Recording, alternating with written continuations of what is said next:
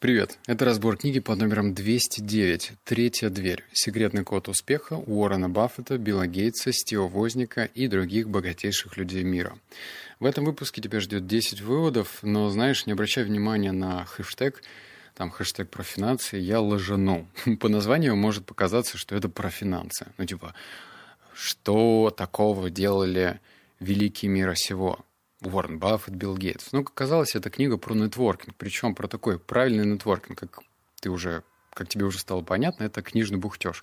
Перед выводами я должен тебе донести основную ценность, ну, чтобы ты уже сделал свои умозаключения, стоит ли тебе читать эту книгу.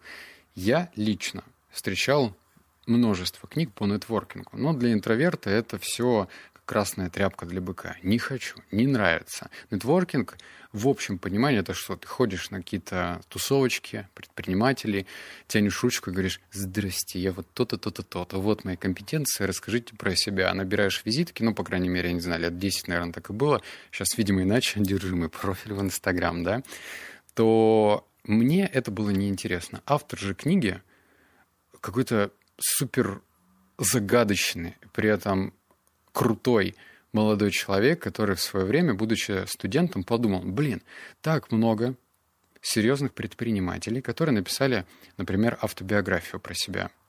Автобиографии про предпринимателя достаточно. Биографии, автобиографии, все есть. Но есть и также одна проблемка. То, что этап с молодого возраста, с 20 до 30, его, как правило, я не знаю, там, писатель как правило, проматывает. Ну, потому что это не особо интересно. В общем, на нем он не задерживается. И автору книги «Третья дверь» было интересно, а что конкретно делали эти великие предприниматели такого в молодом возрасте, что и стало формирование их личности, что их сформировало в действительности. И у него появилась миссия. Он захотел познакомиться, и, конечно, там не только предприниматели, там была и Леди Гага, и кто-то, Стивен Спилберг, кстати, это в первом выводе будет. В общем, всякие разные люди. И Питбуль, и какой-то крутой рэп-исполнитель. Множество знаменитых людей. Так вот, что такое третья дверь? Представь себе метафору клуба.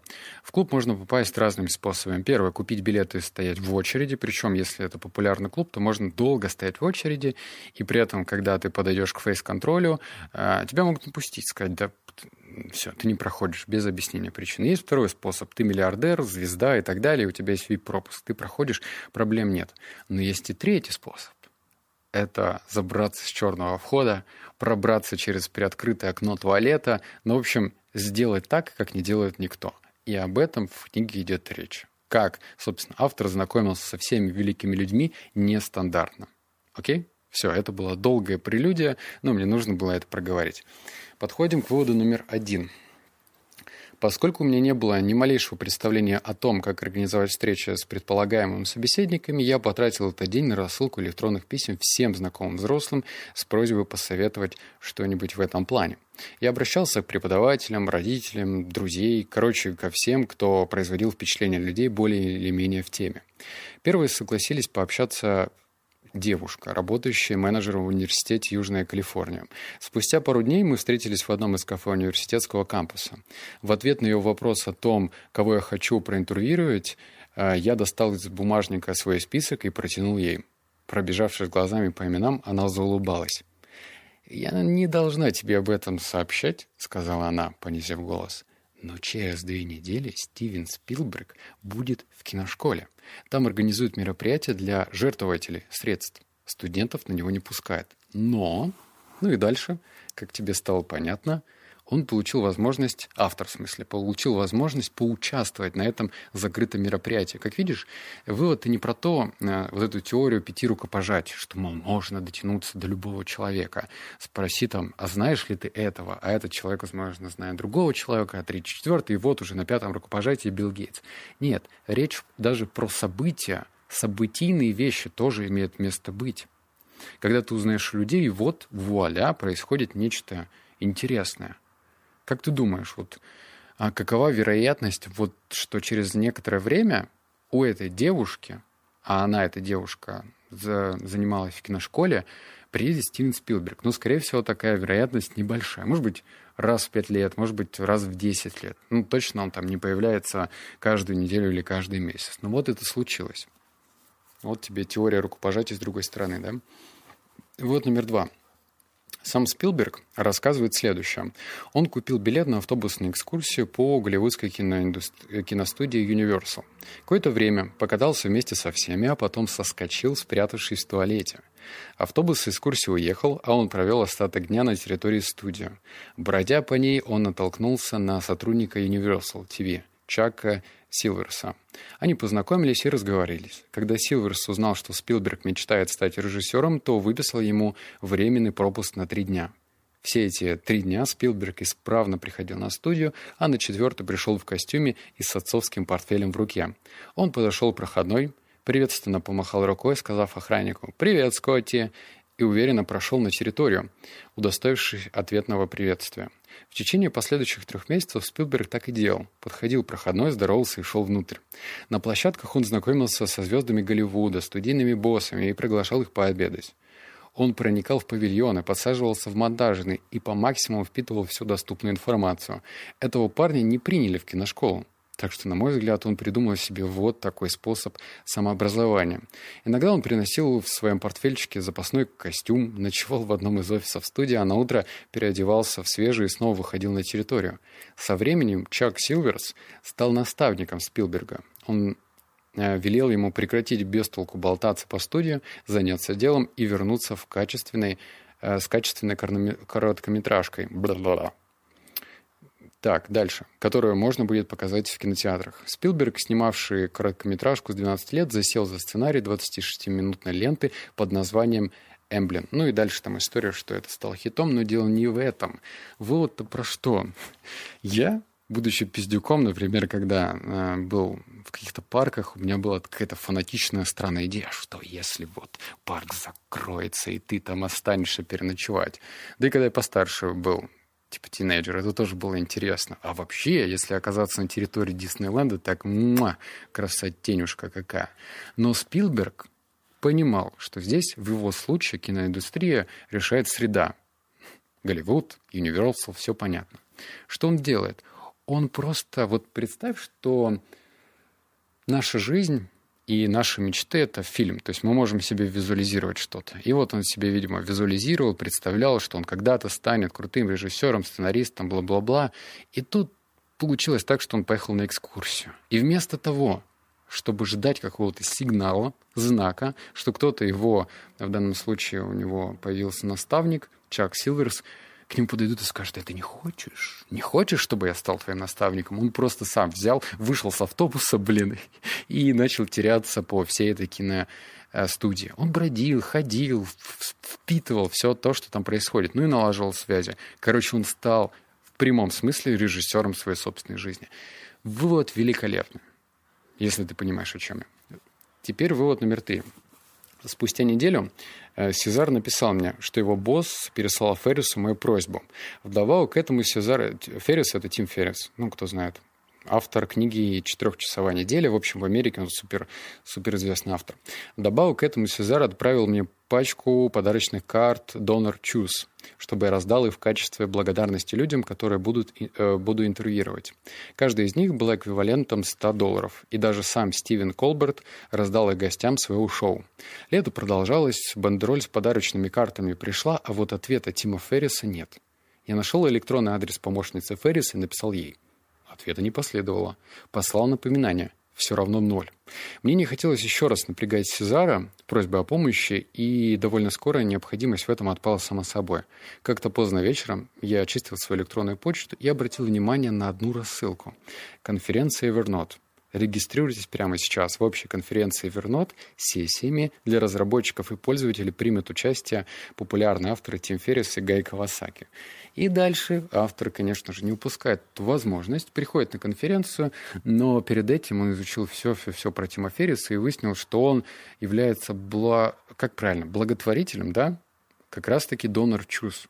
И он сучил ему карточку, зная то, что он является благотворителем, и тут завязался разговор.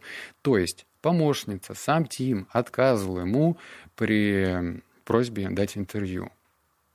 Но был связующий фактор – В данном случае это стала карточка из благотворительного фонда. Вывод номер четыре. Позволь ей отхлебнуть чаечка а, про то, как писать письма. Я сейчас тебе зачитаю, это короткий вывод, но я тупой. Я тупой, что допускал так долго эту ошибку. И никогда не пиши вещи типа «это вам идеально подходит» или «вас это ужасно порадует, ведь я знаю о вас то-то и то-то».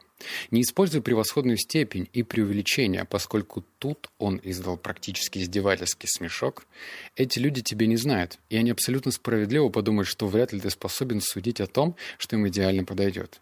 И я никогда не заканчиваю чем-то вроде «заранее спасибо». Это раздражает и обязывает. Делай наоборот. Пиши. Я знаю, что вы ужасно заняты, так что пойму, если не ответите. Короче, я всегда э, писал вот это заранее спасибо. У меня в голове почему-то не было ощущения того, что это может ну, напрягать, раздражать, с чего этот человек незнакомый мне будет чем-то обязан. Так что, если ты хочешь добиться от кого-то встречи, то не надо писать заранее спасибо, э, а пиши, вот, например, я знаю, что вы ужасно заняты, так что пойму, если вы не ответите. По-моему, классно. Вот. Вот номер пять. А, так откуда у тебя деньги? Как ты оплачиваешь свои разъезды? Я сказал, что эти деньги, которые я выиграл на телевизионном шоу. Где? Где я выиграл? Эм, про цену удачи не знаешь? Цену удачи знают все. Ну вот, в прошлом году за два дня до начала сессии я ночь не спал и придумал, как хакнуть это шоу. Приехал на него, на следующий день выиграл яхту, продал ее, и у меня появились деньги на миссию. Эллиот положил свою вилку. Постой. Ты хочешь сказать, что мы уже два часа как знакомы, а ты даже не рассказал мне, что получил деньги на свою авантюру, хакнув игровое шоу? Я пожал плечами. Ну и дурак. Как бы подвел итог Элliot. Он наклонился ко мне и, понизив голос, сказал, чеканя каждое слово. «Больше никогда так не делай встречаешься с кем-то, обязательно рассказывая эту историю. У тебя прекрасная миссия, но эта история говорит мне о тебе больше, чем что-либо еще с тобой связано. Эта история цепляет. У каждого человека есть свой жизненный опыт. Но некоторые умеют превращать его в интересные истории. М? Что такое интересная история? Интересная история, которая это то, что создает контекст. Она не говорит о тебе напрямую какой-то молодец, какой-то красавчик. Она, возможно, имеет несколько смыслов. Повеселить, потому что эта история, кстати, действительно угарная. Она интересная, она смешная, как этот студент, вообще ничего не зная про правила вот этой э, викторины «Цена-удача», он пробрался на это шоу, оделся очень странно, начал, ну, в общем, наверное, стоит читать, чтобы мне не спойлерить. Но как итог, это просто забавная история. И вот Эллиот — это тот человек, который организовывает самые массовые мероприятия в Америке, бизнес-мероприятия, он дал такой совет, что всегда рассказывай историю о себе. Да, она яркая, да, она интересная, но рассказывай, в общем. Вот номер шесть.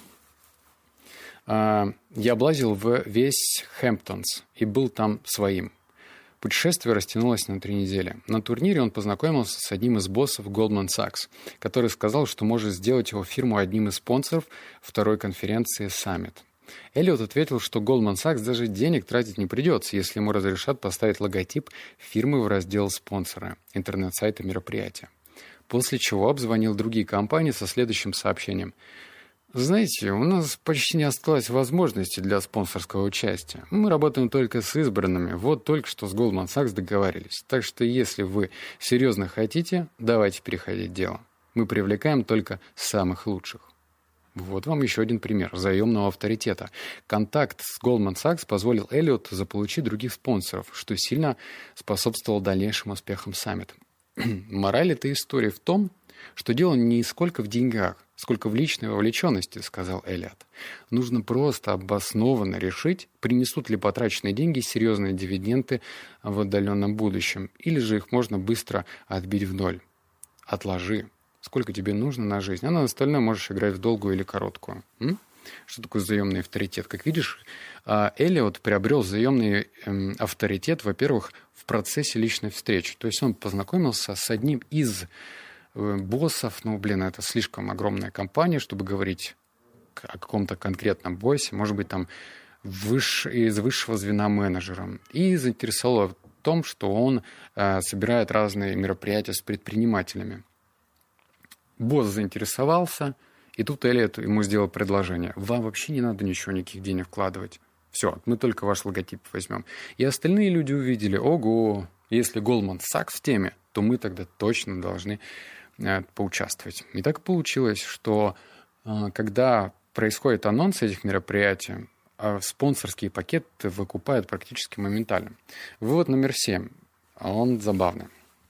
По окончании университета штата Небраска в Линкольне Баффет стал работать биржевым брокером, что, по сути дела, означало, что он должен продавать ценные бумаги. Но деловые люди Амахи не желали встречаться с совершенно неизвестным молодым человеком, желающим продать им какие-то акции. Поэтому Баффет поменял тактику. Он начал обзванивать бизнесменам и намекать им, что поможет сэкономить на налогах. И бизнесмены тут же отвечали, э, «Давай скорее к нам». Так Баффет и смог организовать свои встречи. В этом-то все и дело. Если люди не собираются встречаться по вопросу, который интересен тебе, это не значит, что они вообще не хотят встречаться. Надо просто найти другой подход. Подумай, что может быть интересным, и используй это как точку входа. Забавненько. Наверное, ты тоже попадал в спам-рассылку. А, сейчас наши с тобой данные практически ничего не стоят. Ну так, если постараться, э, можно купить любой номер, ну и с этим номером все потроха, паспортные данные, ну, в общем, на Даркнете продается все. И мне одно время прям звонили, звонили прям, я не знаю, кто там на той стороне трубки, видимо, пересмотрел «Волка» с Уолл-стрит, и мне так агрессивно продавали эти акции, возможность разбогатеть, там, купи, купи, купи. А Баффет о чем говорит? Если тебя не хотят слушать, то это не по твоей вине, а по той вине, что ты не донес до них другую ценность. Наверняка у этих людей тоже есть какой-то запрос. В данном случае их интересовал, их интересовали налоговые льготы, причем легально. Вот здесь-то Баффет развернулся. Вывод номер восемь.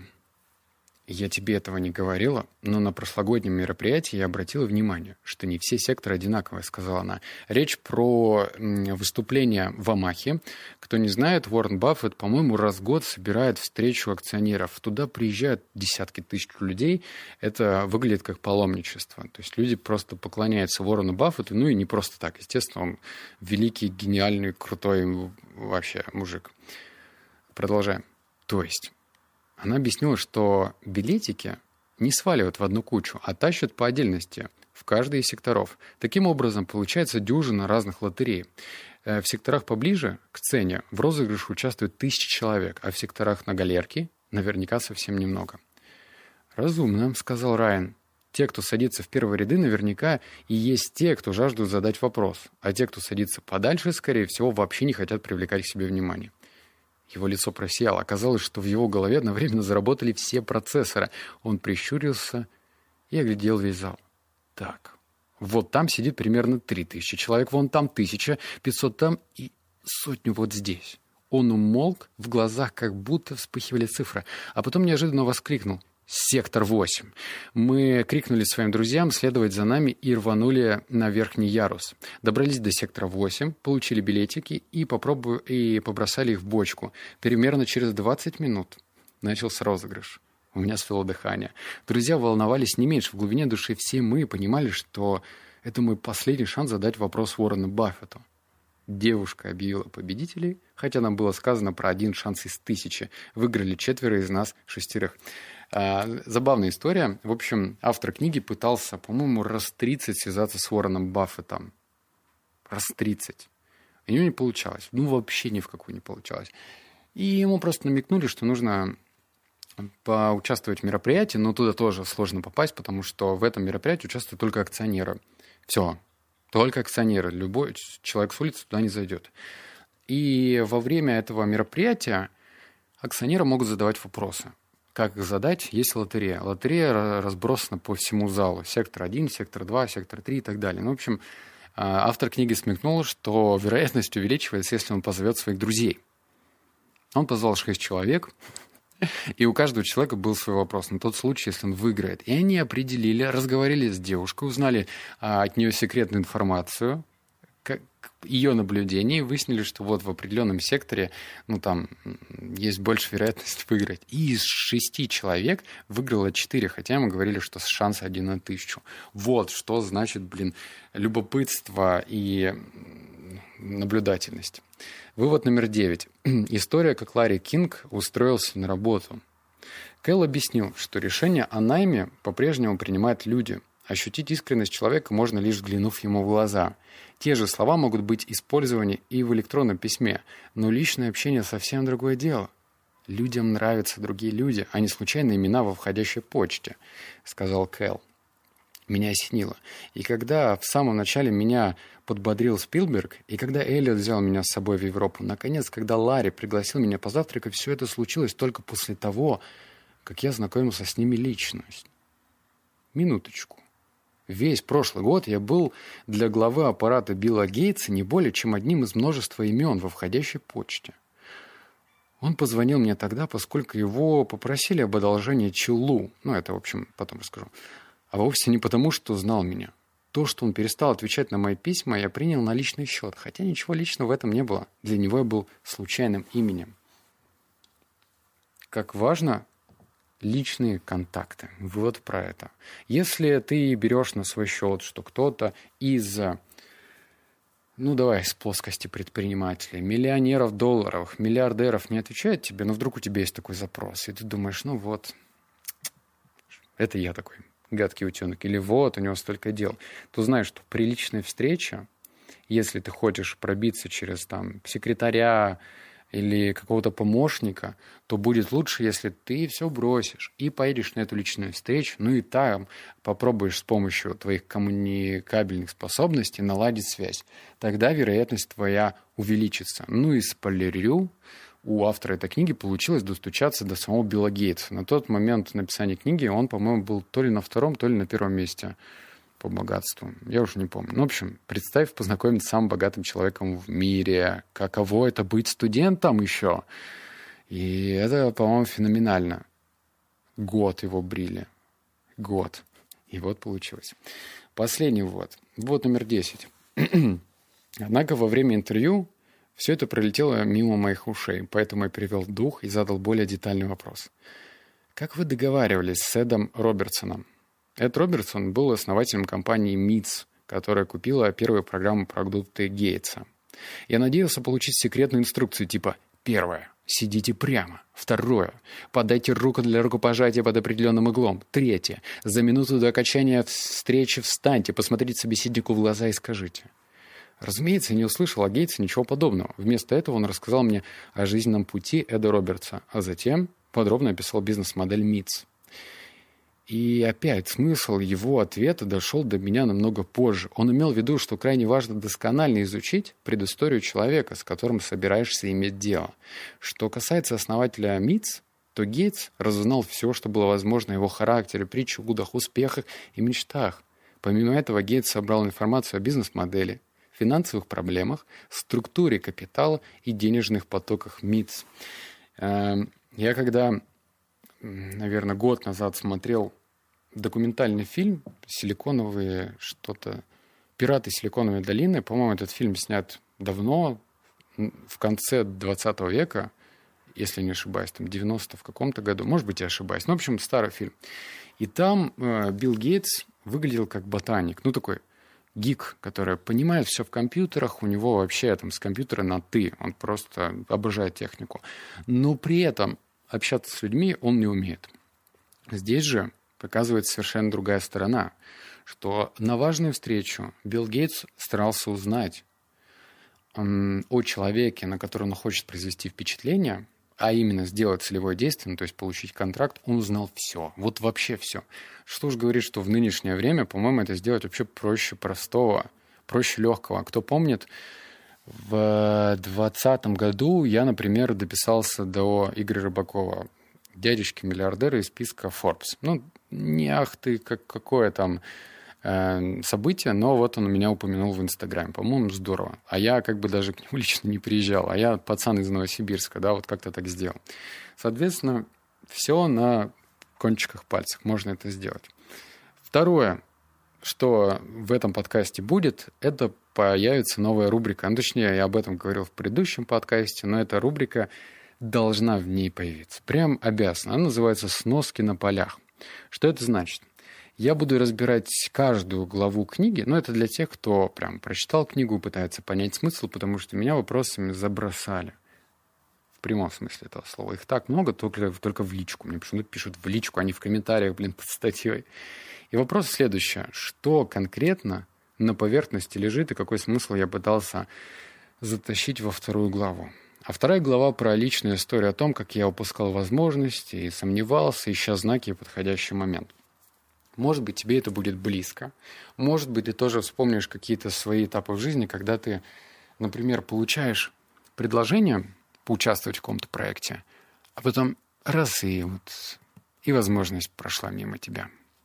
Или ты думал, думал, думал, думал, думал, вот вложиться, например, вот как в биткоин, вот это уже скоро мемом станет, да, когда тебе предлагали люди вложиться в 2014, там, 2015, и ты все ждал, ждал, ждал, и все это, это реально мем, да, искать подходящий момент. И вот возможности эти во всем. Может быть, подойти к девушке в нужный момент, познакомиться с ней. Может быть, отправиться в какое-то путешествие. Может быть, перейти на другую работу или вообще завести свой собственный бизнес. То есть таких судьбоносных моментов очень много.